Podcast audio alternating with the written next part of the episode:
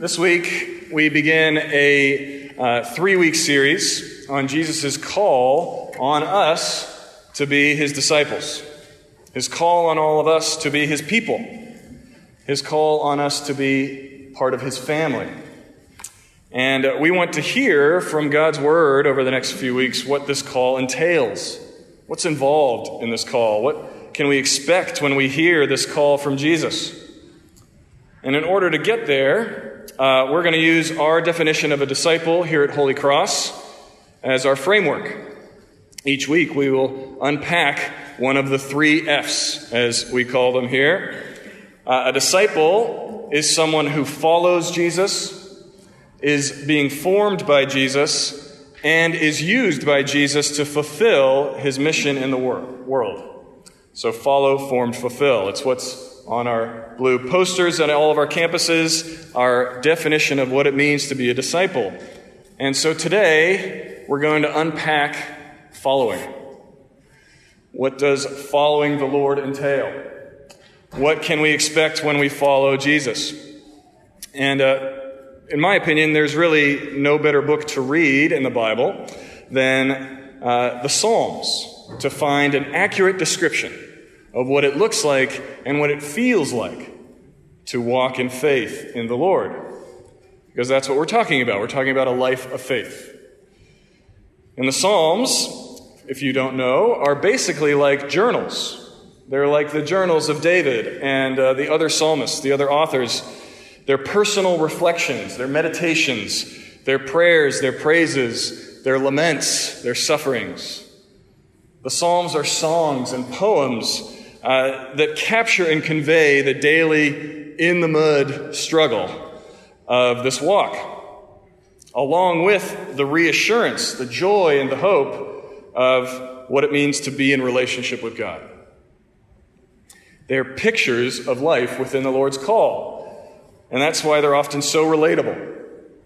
If you haven't already, I encourage you to read the Psalms as part of your uh, personal time with God because you'll be surprised, I think, at the raw honesty in the Psalms.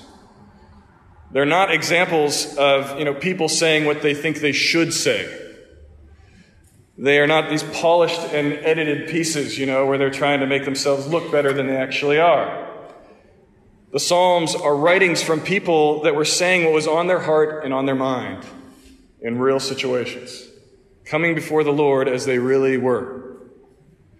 And why not? If there's anything we need to be reminded of, I think, in the church today, it's that God is actually sovereign. He already knows everything that we are dealing with. He's not surprised by your life, He's the author of your life. Nothing is hidden from His sight. We pray it every Sunday at the beginning of the service with the Collect for Purity. We say, Almighty God, to you all hearts are open all desires known, and from you no secrets are hid. What on earth are we thinking when we come before God, kind of putting on airs, right? When we uh, come to church and we pretend to be something that we're actually not. We've all done it. I do it. when we pretend that things are okay when things actually are not okay. I love the Psalms because there are no false pretenses in the Psalms. There's no facade. There's no one pretending with God. If there's ever a place for honesty, it's before the one who knows everything about us, who knows what is in the hearts of men and women. And I wonder if you've ever really risked that. Have you ever really just let it rip and actually had an honest conversation with Jesus? You know, really told him what you were feeling, unedited.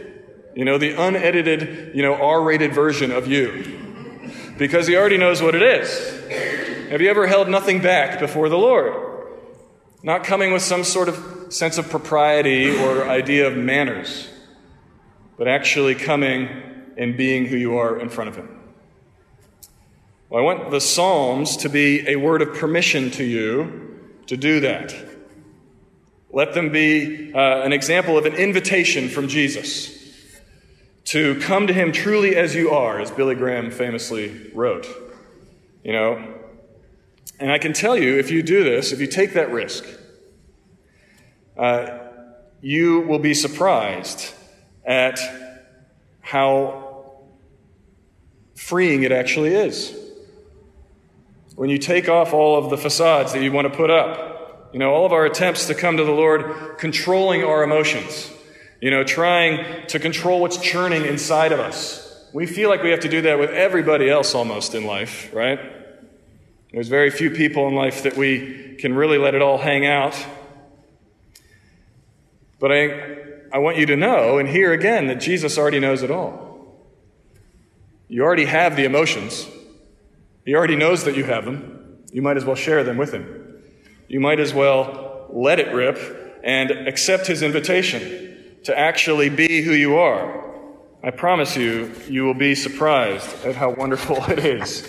You'll be shocked at the new depth of intimacy you feel when you begin to pray this way. When you actually say what you really want and what you really need before the Lord and where you really are. Because this is what prayer is. It really is. This is why prayer is a gift to you and me. The Psalms are these uh, authors praying through song and through poem to God you know, we always crave, as I said, that kind of relationship with somebody where we can actually be who we really are. Where you can stop having to put on the good face, stop being strong, stop being, you know, the better version of yourself. We all want to be with somebody that still loves us and knows everything about us. Or even harder, that still likes us and knows everything about us, right? We have all, we've all got families and we all love them. You know, uh, I love my family, of course but we all spend as little time, maybe not all of us, but there's probably somebody in your family that you spend as little time as possible with that person. Because it's hard to like some, some people, right? When you actually know everything about them. This is one of the beautiful things about the Lord, is that He's actually inviting us into that kind of relationship with Him where we can actually be who we really are and uh, be our messy, confused, beautiful selves with Jesus. That's his invitation. He already knows it all. He knows everything you've ever thought, said, or done, and he knows everything you will ever say, think, or do. And he's saying, Come, follow me. I want you. Come into my family. Be mine. I want to hear everything. David, who wrote this psalm today, does this in uh, his psalms all the time. You want to see somebody who had all their stuff laid bare for literally all of human history to know? That's David. You know, you think your stuff's bad when you get exposed by your friend or somebody finds out something about you. David's stuff is written down in the Bible so that we can know it forever. How he screwed up, okay? And, uh, and also his faith. And when he writes, he comes naked before the Lord, bare, uh, open, our psalm today is Psalm 25, and we see David fully aware that he is coming before a God that knows him already, that knows everything about him. He opens up saying, I lift my soul to you. And this is language of offering. It's a language of laying it all out there, saying, Here I am, Lord. And he does this freely because he knows what we pray in the Collect for Purity. He knows he can't hide anything anyway. He's open. And David comes to God not because he's such a noble and pious guy. You know, that's what we love to do with the biblical characters. We like to kind of separate ourselves from them a little bit and be like, well, you know, they had it together and I don't. You know, David was really, he was just, you know, a man after God's own heart. And so, you know, we kind of try to emulate him or we separate ourselves from them and hold them up on a pedestal on some level. The real reason why David comes before the Lord here, we see in the opening stanza there, is because he has enemies. He's in trouble. He's under threat. He says, Let me not be put to shame. Let not my enemies exult over me. He's worried. And he turns to a place of safety. I wonder if you've ever felt worried, or if you've ever felt like people were against you, or that everything in your life was kind of caving in on you then you already know what it's like to be David. You know what it's like to have enemies and to need a safe place to turn. David turns to God because he knows he's the one who has promised to care for him. And so we see already, right off the bat, that this call to follow Jesus means that we're going to have enemies. Great, everybody's excited about that, right? Um, in David's case, it was King Saul. If you know the story, David had been chosen by God called by God and anointed by uh, the prophet Samuel to be the next king of Israel, to replace Saul, because Saul had disobeyed God and had rejected him. And the result, Saul found out that David was anointed to be the next king, and Saul then pursued him to try to kill him. He was after David. David was on the run. And David now had an enemy in Saul. And it isn't the obvious enemy when you think about their story. You know, it's not all terrorists and drug lords and robbers and things like that. Those guys are all bad, of course. But uh, Saul was David's king. Saul was one of David's friends, actually. If you read 1st and 2nd Samuel, David loved Saul. He was devoted to him and he wanted to serve him. It grieved David's heart that Saul was after him all the time. Saul was a part of David's wider community, you'd say his wider family, because he was the king of Israel. They were both Israelites.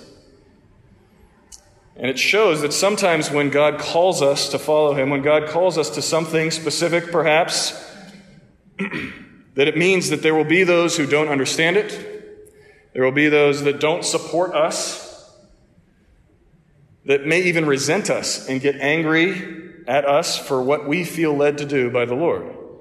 And they may come from our own families, and they may come from the church. You know, watch out. Um, but this is true. If you just think about your life for a minute, I'm sure you found resistance in your families at times, and I'm sure you found resistance at times in the church too. The reality is, is when God calls us to something, we may not always be understood for it, and we will often find that we might uh, be discouraged and opposed by people that we don't expect it from. You know, they may not always be in the position of enemy. It may not be like always like, you know, Keith is my sworn enemy forever. You know, it's not like that. But uh, they might find, you might find that sometimes somebody who was your friend in one moment all of a sudden becomes a discouraging person when you're trying to follow the Lord. A perfect example of this is Jesus himself and one of his best friends, Peter. Peter opposes Jesus when Jesus tells the disciples that he must go to the cross to be crucified, that he has to lay down his life. And Peter says, I'll never let that happen, Lord. Never, never. Don't say that. He was very well intended. He wanted to protect his friend. And what does Jesus say to Peter in response? He says, Get behind me, Satan. that would suck. If I, you know, just for the record, to have Jesus say that, say that to you, that would be bad. Uh, Peter unwittingly was coming against Jesus' call in that moment. He was coming against Jesus' purpose to die, to lay down his life for, for the sins of the world. He meant well, but he was the voice of the enemy for Jesus in that moment. He was a voice of discouragement and opposition. So, the call of Jesus to follow him means that you're going to find opposition. You're going to find resistance. You're going to have enemies at times, and sometimes from the most unexpected places. But they will not always be from the outside. Okay? It's the other thing we see in David's psalm here.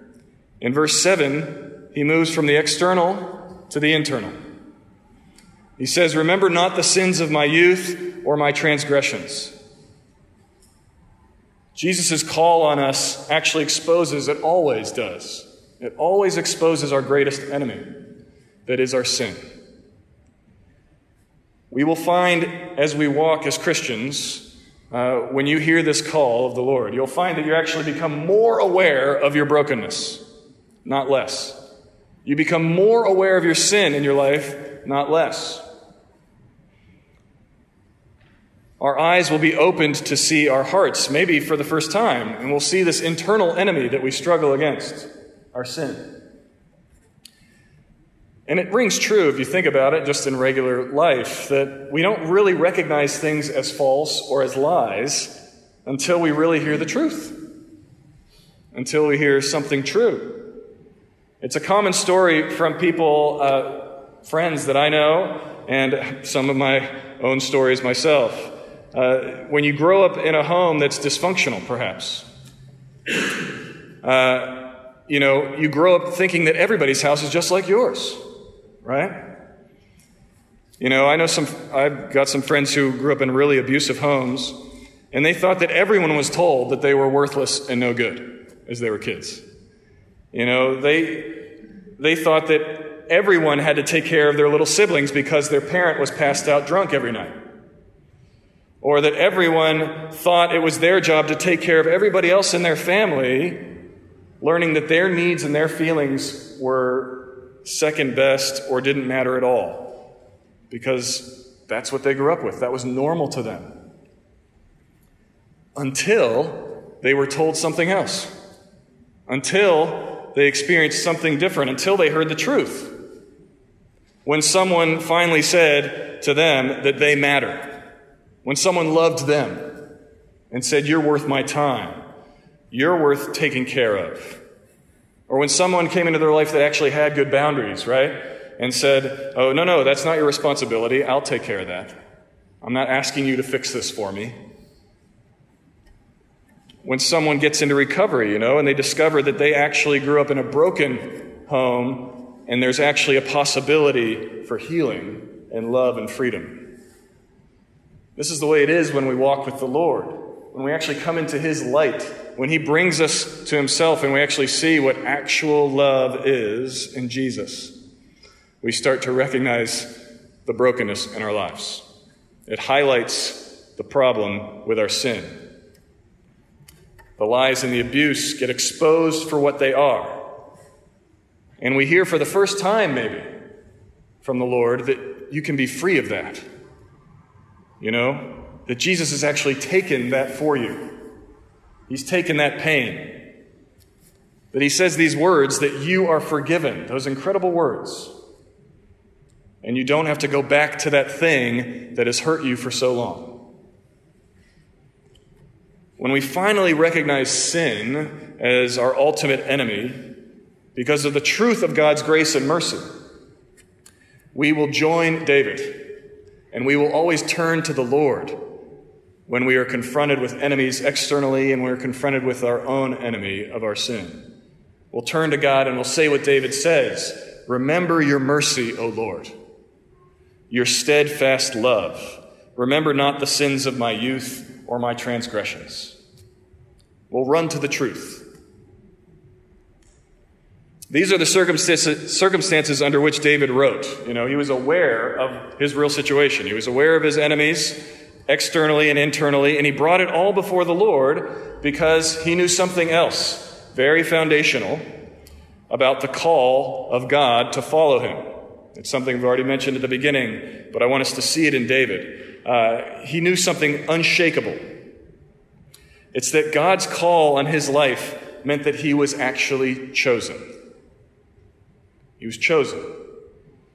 Following Jesus is always, always, always in the context of being chosen. That's the why it's a call. You know, you're not dialing up, that's the imagery. It's not you calling. The phone's for you, right? So, just wanting to be clear what that is.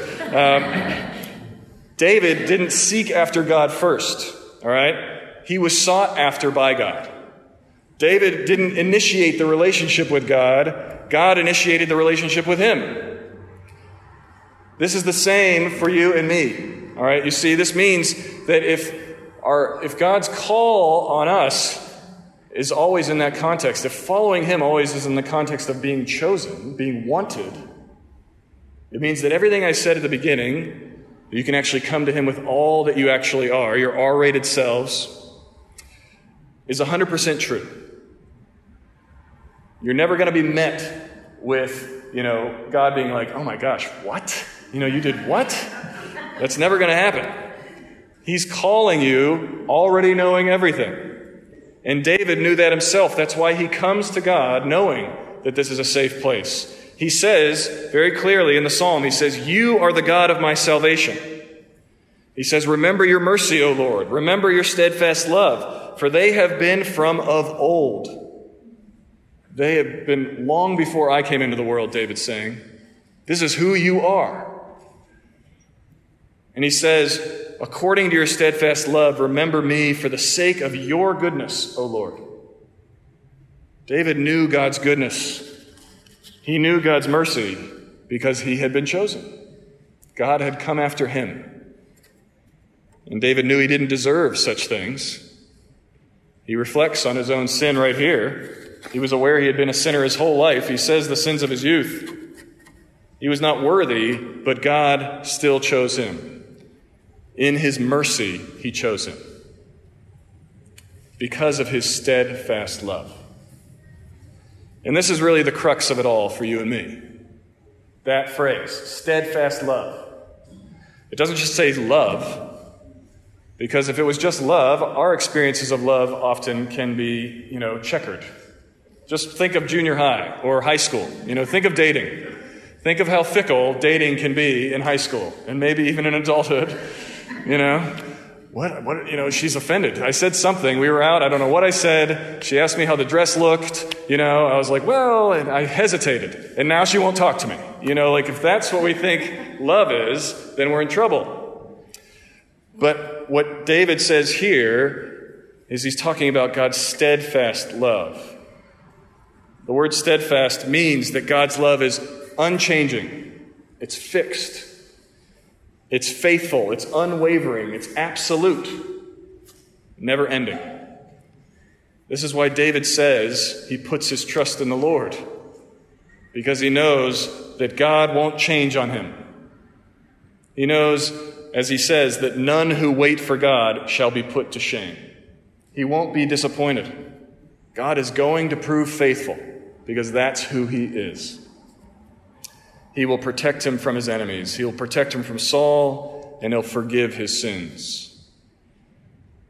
These are actually the ways and the paths that David talks about in the psalm when he says he asks God to teach him his ways and to show him his paths David isn't asking God to teach him something he's not already aware of, but rather to teach him and show him more about this steadfast love and this mercy that he's already experienced.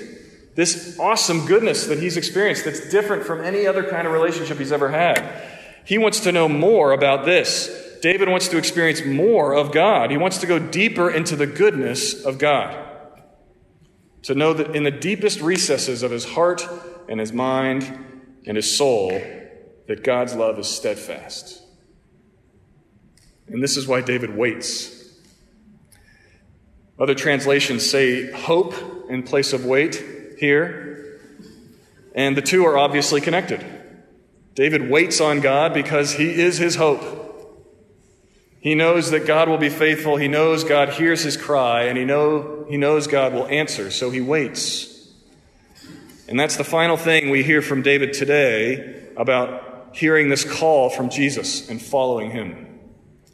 Following the Lord often involves waiting. All of that prayer I encouraged you to do at the beginning, to really come to the Lord with everything, to let it all hang out, and to be your true selves, it often comes with waiting. It's the most common, common reminder that we are not God when we pray like David and the other psalmists, we'll bring our concerns and our prayers to Him, knowing that He hears us, and then we wait for His answer. We wait on His timing. You know, if you're like me, you often want to run ahead and you want to try to figure it out on your own. You want to try to control things and you want to try to, you know, manage outcomes. And uh, that's why we laid out the context here. What David's writing is that he's come to the Lord in the midst of struggles that he cannot control and he cannot manage. He has no power over stopping Saul. Step one of the 12 steps says, We admitted we were powerless over our sin, that our lives had become unmanageable. That's the first step.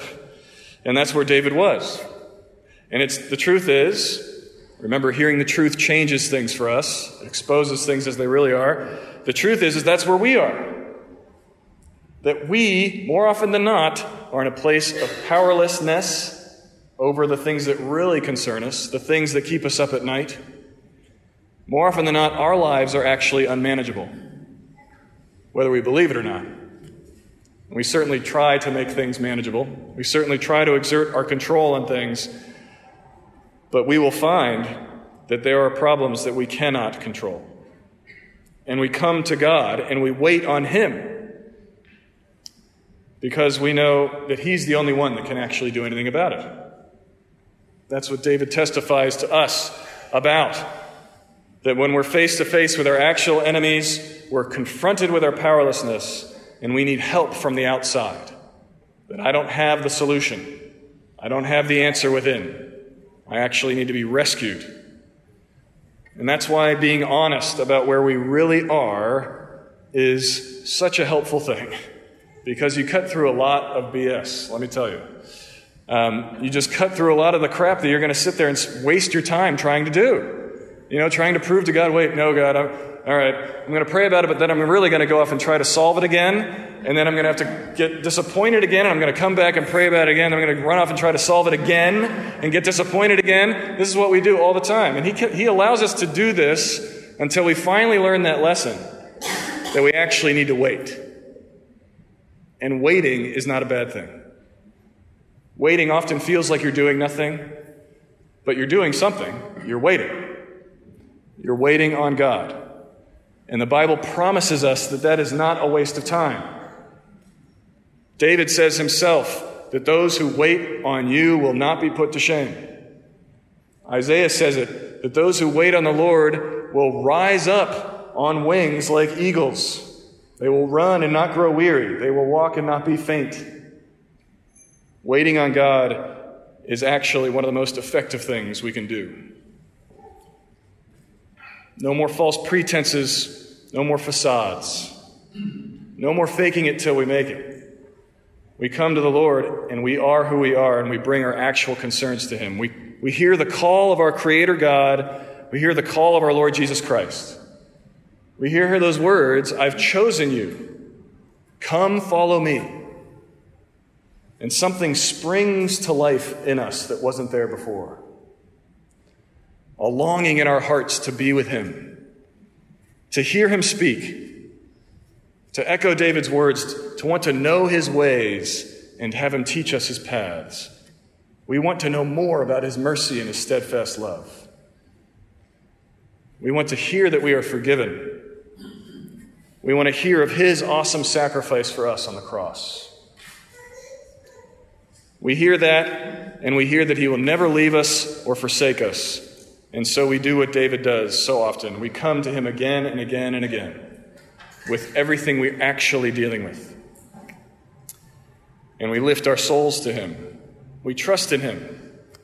And we will wait, as David said, we'll wait all the day long for Him because His answer is actually going to be the one that is an answer. It's actually going to give you a solution. It's actually going to carry you through whatever it is you're in right now. That's His promise to you. We wait all day long on Him because we know that those who wait on the Lord will not be put to shame. He is our hope. Let's pray. Lord Jesus, we thank you for your call on our lives, that you have called us to follow you. And I thank you, Lord, that when we follow you, uh, you expose the things that are really against us. You bring up the things that are really hurting us, that we're really dealing with because you want to heal them. You call us to give them to you and to wait on you. And you promise us that you will prove faithful. You will not disappoint us. We will not be put to shame. I thank you for those words, Lord. I pray that you would continue to invite us in. I pray that you would continue to open us up. And Lord, that you would keep this good promise that we can wait on you firmly fixed in our hearts and our minds this week. We ask all this in Jesus' name. Amen.